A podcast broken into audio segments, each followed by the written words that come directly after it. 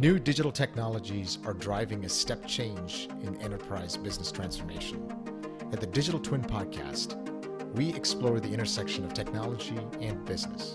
What should your digital twin look like?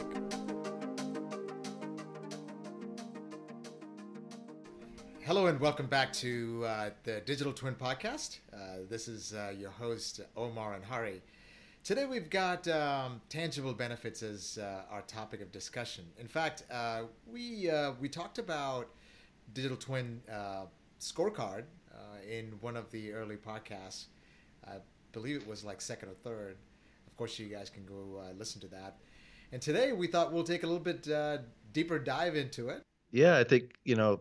I mean, before we really get into a tangible benefit, I mean, do we really? I mean, when we talk about tangible and intangible, I mean, can you give me some example, just a quick quick example of an intangible versus a tangible, so that maybe we can set the stage? Um, what do you what do you think, Hari? From from an intangible benefit, what would what would be considered an intangible benefit to you? You know, one of the the most common use cases uh, in the digital transformation world, right, is um, predictive maintenance. Mm-hmm. With predictive maintenance, one of the number one things you do is you prevent unplanned downtime. That directly connects to costs, right? There is there is loss of revenue because your line is down. That is very very clear as to what the cost is. Right? So it comes down to money. It's something that's measurable that that is captured every day, every hour, every month and reported on. So it's it, it there's not, something there. Yeah, it may not always be money as well, but it is. I think you hit on a point though. It is something that you are measuring and you have a baseline on, and you have a clear cut way to get to get to that point, right? So, let's say for example, you know you have a predictive maintenance system in place, and uh, as a result of that, right? Uh, you may be uh, you may be potentially uh, reducing the risk of let's say your employees going to have to go do maintenance on a regular basis or maybe even have to repair things right? Oh so so in a sense you're almost putting um, preventative maintenance i guess from a, from a, a general point of view it has tangible and intangible benefits you know obviously tangible, meaning that you you can measure by how much maintenance hours you run through, you know, throughout the, the day, the year. It's something that's measurable, right? What's coming up, whether it's planned, unplanned maintenance, right? Yep. And and how much risk of your personnel, maintenance personnel, is getting out into uh, an area that may be unsafe or you know putting more risk involved. So that's a, in a sense, an intangible that can't be really measured, but it could be somewhat, you know, a benefit as well to the to the overall organization. Yeah, and the, there can be metrics around it, right? Obviously, there's a number of safety metrics, but uh, is that clearly connected to dollars and cents? It may not be.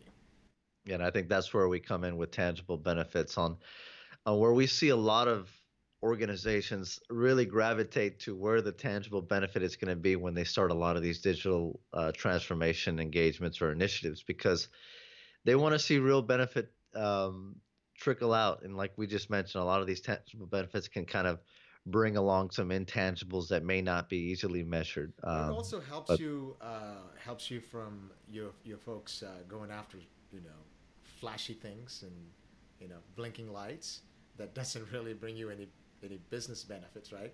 So it's important to keep us all grounded. Well, in a good economy, people love to play with all the toys out there, but you know, when it comes down to it, you know, yeah, at the end of the day, the brass tacks, the tangible benefit is really what wins the game. Yeah. That's what really takes the dollars. There is all kinds of cool technology out there, and you know, it is it is definitely one approach to go take that technology and say what problems I can solve, right? But really, what we we always uh, talk about is how how you look at the business issues and then say what problem am I going to solve? How do I prioritize this? What is my benefit, business benefit? What is the tangible benefit? That's that's what that's what executives are going to zero in on. Of course, these other things are going to matter and are going to be key, right? In in a lot of times, I mean, safety is number one priority, even though there is not a uh, not, not just a lot of times, every single time, safety is the number one priority.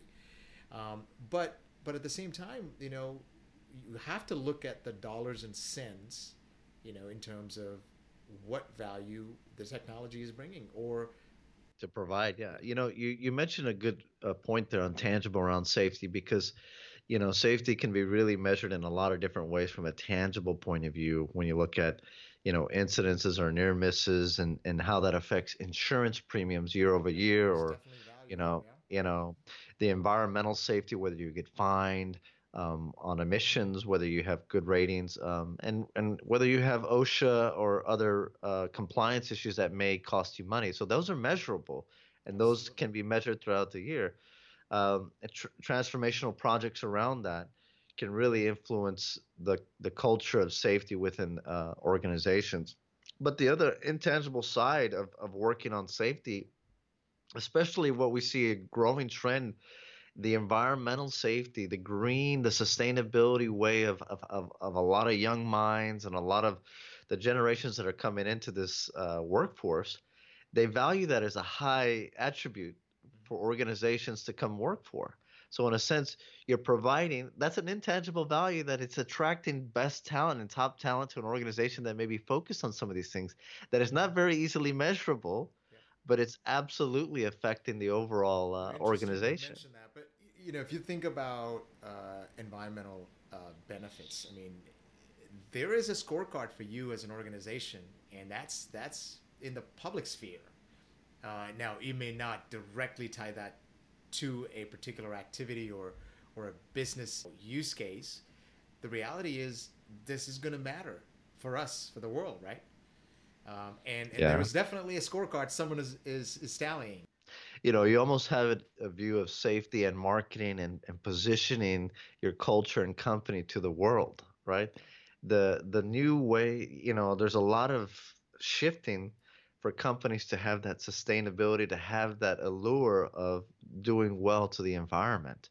Uh, whether we whether people are on either side of the aisle and where we think the environment is, the reality is that that it's attracting talent. Absolutely.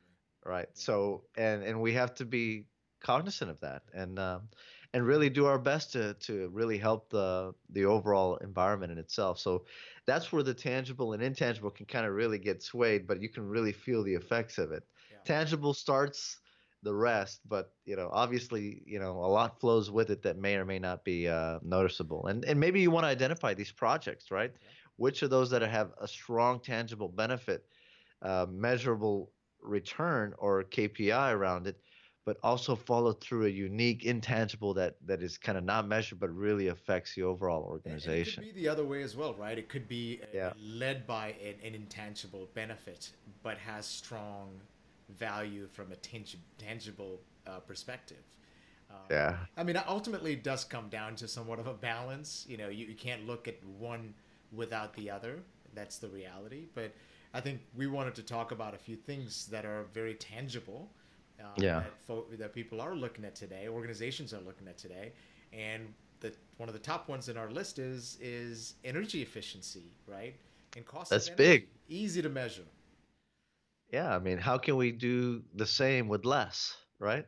Absolutely. I mean, and and you know, uh, with uh, with all kinds of tools that that are available today, right? From from software to hardware, uh, you have the ability to, to track the efficiency of equipment, track uh, the, the energy usage, uh, set baselines, and, and monitor in real time.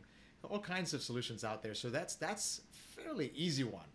But what about what are the what are some others? Yeah, I think there's obviously um, you know the amount of maintenance hours you put on, the amount of downtime that's associated with with inefficient systems uh, that that cause you to you know shut down production or not use your assets at a higher utilization. Um, these are areas where they're measurable. Um, but one that's really um, that is kind of somewhat you know looked at as a I would say more of a quality uh, challenge is, is, you know, how are you making the quality products? You know, we, we talk about the industrial IoT automation with a lot of, you know, we just talked about sensors and how that can give us more insight on how um, the production and assets are behaving that really ultimately affect the the output or the quality of your of, of the uh, the product you know how does that you know overall give us tangible benefit right i mean we're making better quality product right? It leads down the tr- chain right? We're able to satisfy our customers maybe even exceed their expectations and maybe even reduce scrap waste and and fault faulty product that is going to create inefficiencies in our production.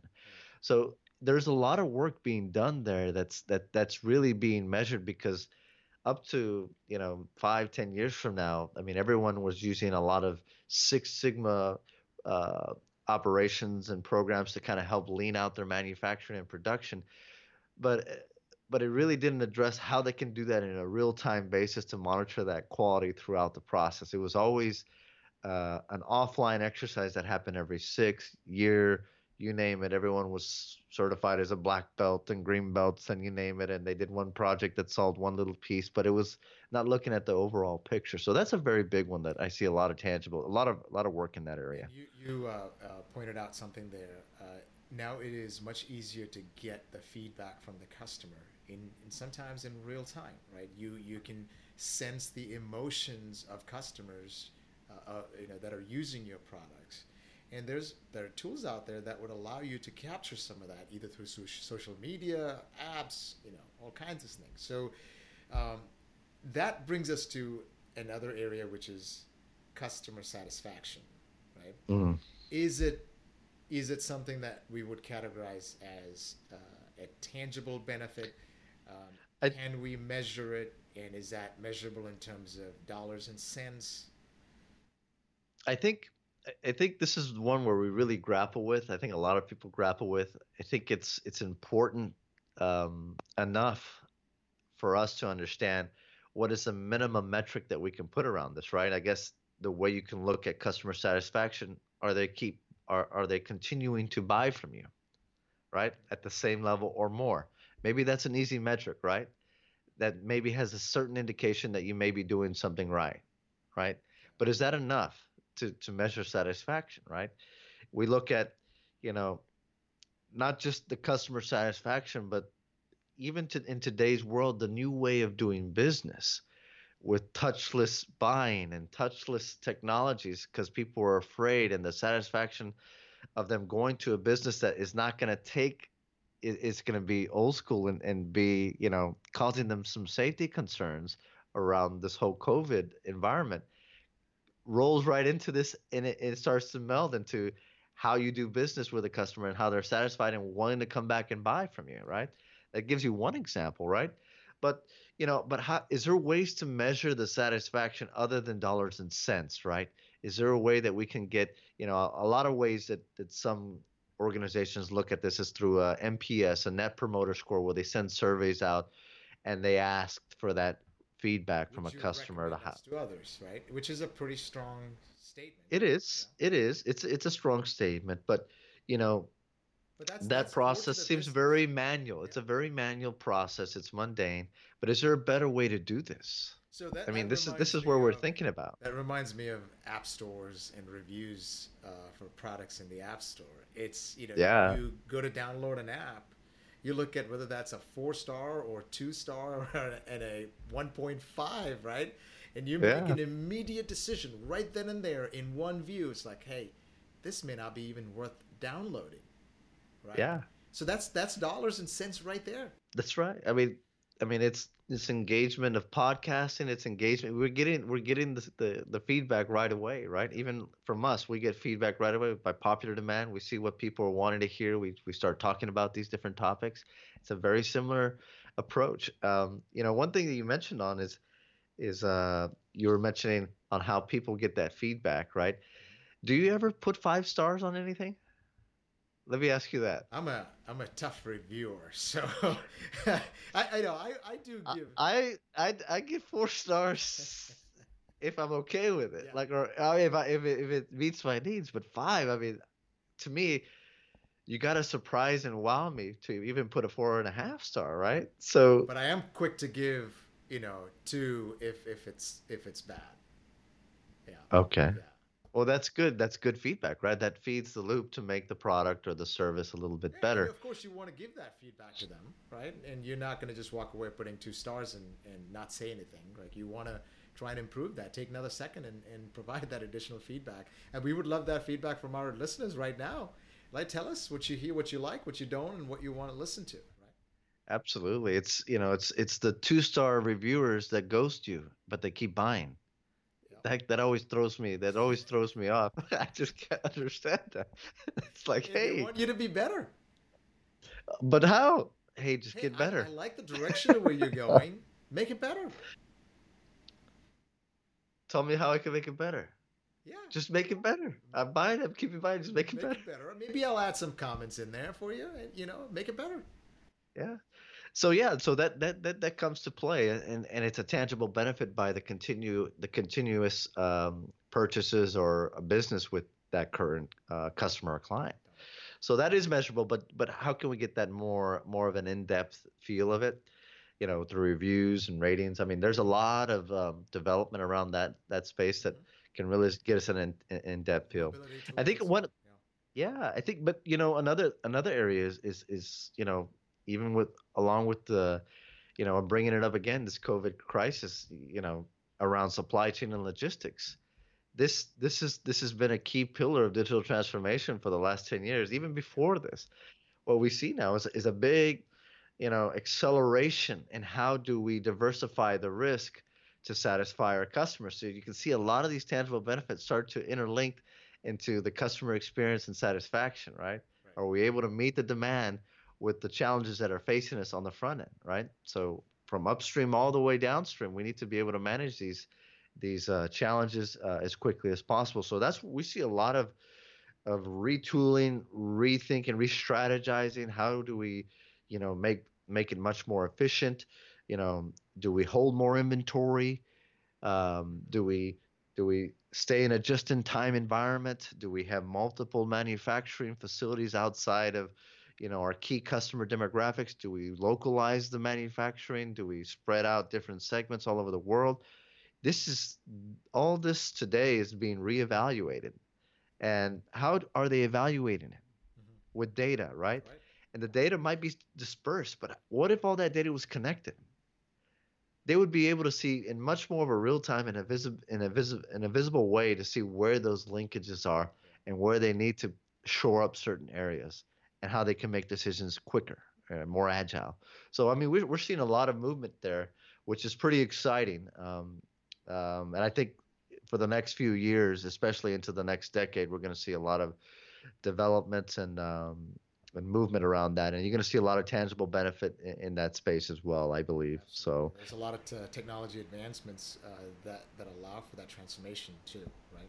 yeah, yeah, it's out there. So now we're just accelerating the uses of these technologies. So it's a very it's a very unique segment. I mean, you know, as we start to to transition from tangible to to the intangible segment, which we can get into uh, later in our in our future podcast, that's where the the grayness or or the the decision to invest in some of these technologies start to become they start to break down a little bit because it's not very easily clear of the benefit itself and uh, i think we can definitely go into some of that um, on our future podcast but overall from a tangible benefit point of view tangible is the short term right?